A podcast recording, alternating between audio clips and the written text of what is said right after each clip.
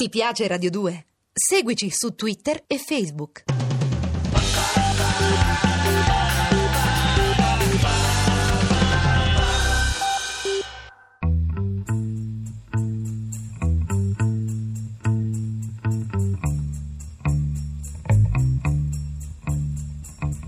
Ritratti, la musica da un altro punto di vista.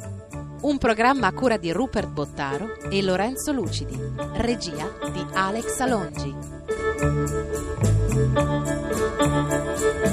Ha avuto alcune delle donne più belle del mondo, nomi come Brigitte Bardot, Catherine Deneuve, Jen Birkin e molte altre. Eppure le orecchie di Serge Gainsbourg ricordano un cartone animato di Walt Disney, Dumbo, non voglio essere dissacrante, lo sarebbe stato lui nei suoi stessi confronti. In realtà Serge poteva essere anche molto molto cattivo, quasi crudele con le sue donne. Nell'ultima parte della sua carriera qualcuno lo definiva una macchietta di se stesso. Aveva avuto la meglio quello che Jen Birkin, che è stata la donna che ha resistito di più al suo fianco, si chiamava la parte nera, cupa, sporca di Gainsbourg e la peggio, quella più elegante. Noi oggi racconteremo del rapporto con le donne di Gainsbourg e soprattutto della sua creatività erotica.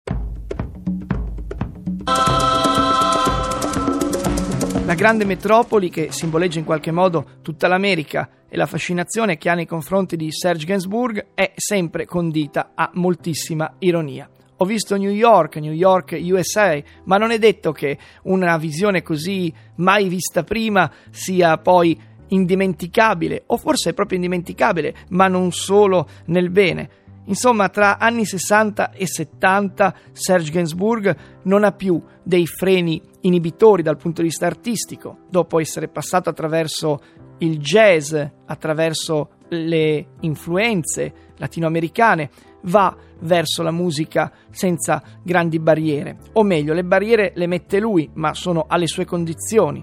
Ritmi serrati, anche l'uso se serve di un po' di tecnologia, soprattutto una curiosità che gli deriva dalla sua esperienza come pittore. New York USA è una canzone di metà degli anni 60 che supera un po' le sue contemporanee, mentre lui canta ancora di Baudelaire, della Javanese, fa diversi duetti anche un po' di convenienza, cominciano a entrare dentro il suo orizzonte artistico perché in quello umano erano già entrate alla grande le seduzioni non solo amorose, ma io direi anche sexy, sessuali, nemmeno sensuali. Sarà questo il, lo snodo che negli anni 70 renderà grande Gainsbourg, uno schiaffo alla morale comune da un lato e dall'altro ancora musica indimenticabile che si può definire il pop francese migliore e meno convenzionale dell'epoca.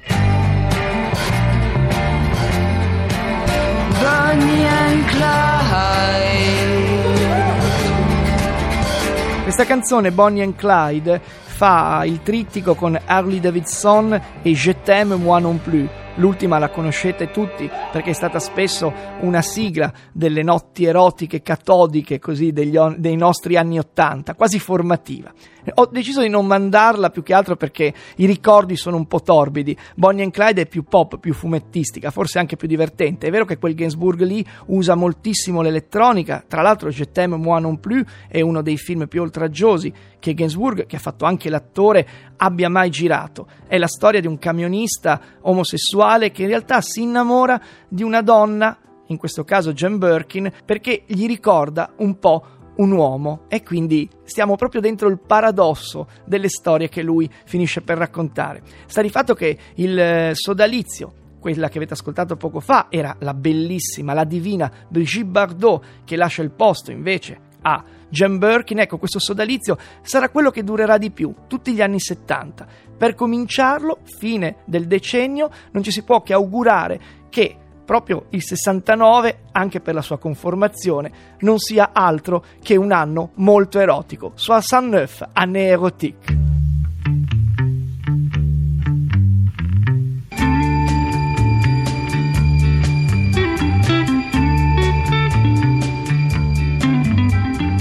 Soixante-neuf, Année Erotique, una canzone che è un inno, attraversa le barriere, è l'estate dell'amore anche per Serge Gainsbourg.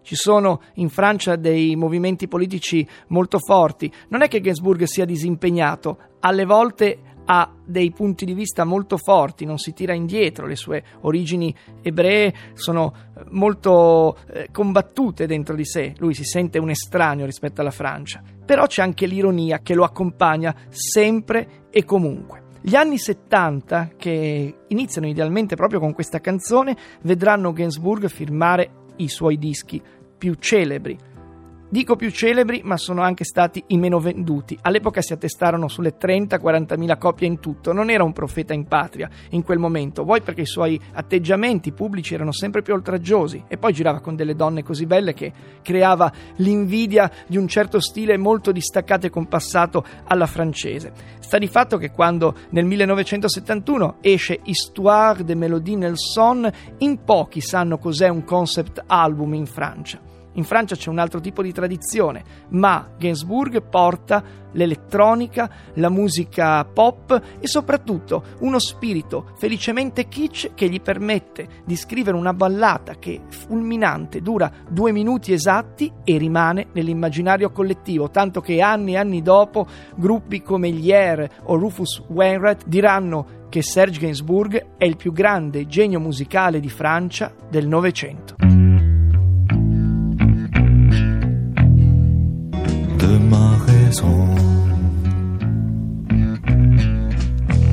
Ballade de Melodie Nelson, Serge Gainsbourg e la sua musa più importante, Jan Birkin. Le foto che i due lasciano in giro, all'epoca non c'era internet, in giro per le riviste, i film a cui Gainsbourg partecipa, che sono molto scadenti diverse volte, fanno di lui una specie di mito in negativo. Questi dischi vendono poco. Quello che vende meno di tutti esce nel 1975. Si chiama Rock Around the Bunker è il disco più politico, se vogliamo, di Serge Gainsbourg, forse quello più marcatamente anche arrabbiato come può esserlo lui. C'è la parodia del nazismo e c'è anche una irrisione nei confronti delle convenzioni, dei cliché. Gainsbourg non ha mezze misure, quindi cala giù con la mano pesante che in certi casi gli è propria. In questo pezzo che ascoltiamo, che si chiama proprio Rock Around the Bunker, dà tutto se stesso, il se stesso meno disposto anche a compiacere certi modi di fare che lui ha sempre definito mefiticamente borghesi la risposta della stampa musicale, ma anche di quella politica, sarà immediata. Il disco verrà messo al bando, vuoi anche perché, come al solito, non è registrato in Francia ma a Londra e i francesi un po' non ci stanno. La rivincita se la prenderà anni dopo proprio Gainsbourg quando nel 1980 questo disco diventerà il disco d'oro e uno degli LP più venduti di tutta la carriera di questo scomodissimo e genialissimo artista francese.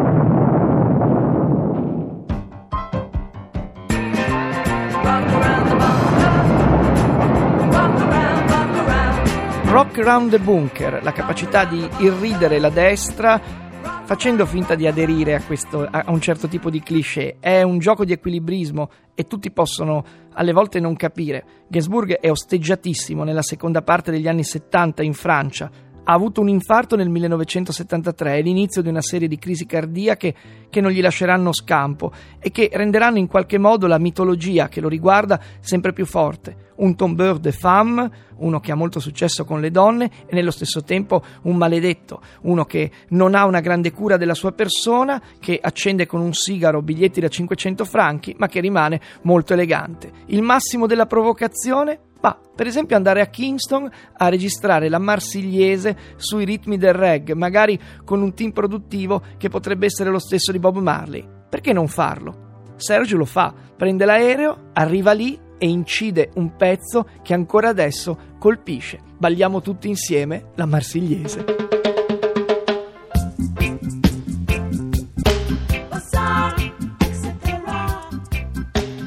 Aux armes, etc alle armi, eccetera, eccetera. Serge Gainsbourg negli anni 70 è capace di queste provocazioni, di andare sul filo di lana, di avere tantissimi fan nel mondo del rock. Il sodalizio con Jan Birkin purtroppo non è destinato a durare per sempre.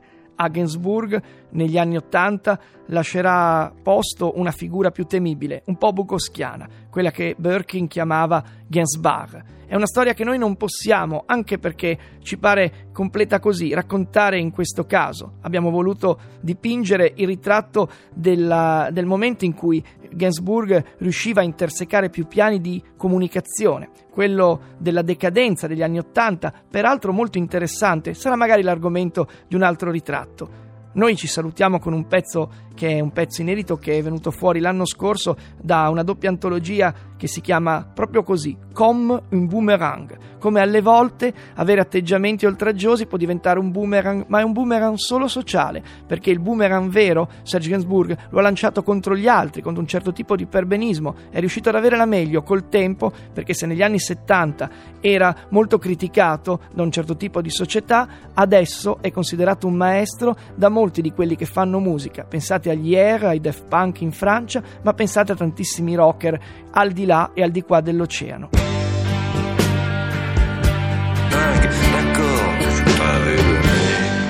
Serge Gainsbourg muore il 2 marzo del 1991. È il quinto arresto cardiaco a cui non riesce a sopravvivere. Lascia una figlia molto famosa, poi Charlotte Gainsbourg, a cui ha fatto probabilmente patire le pene dell'inferno in età adolescenziale.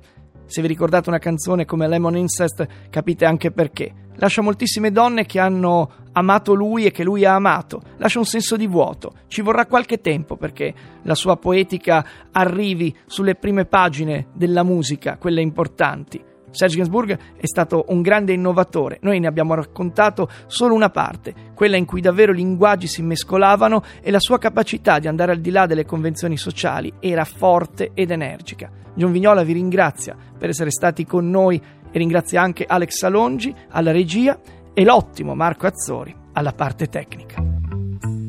Ti piace Radio 2? Seguici su Twitter e Facebook.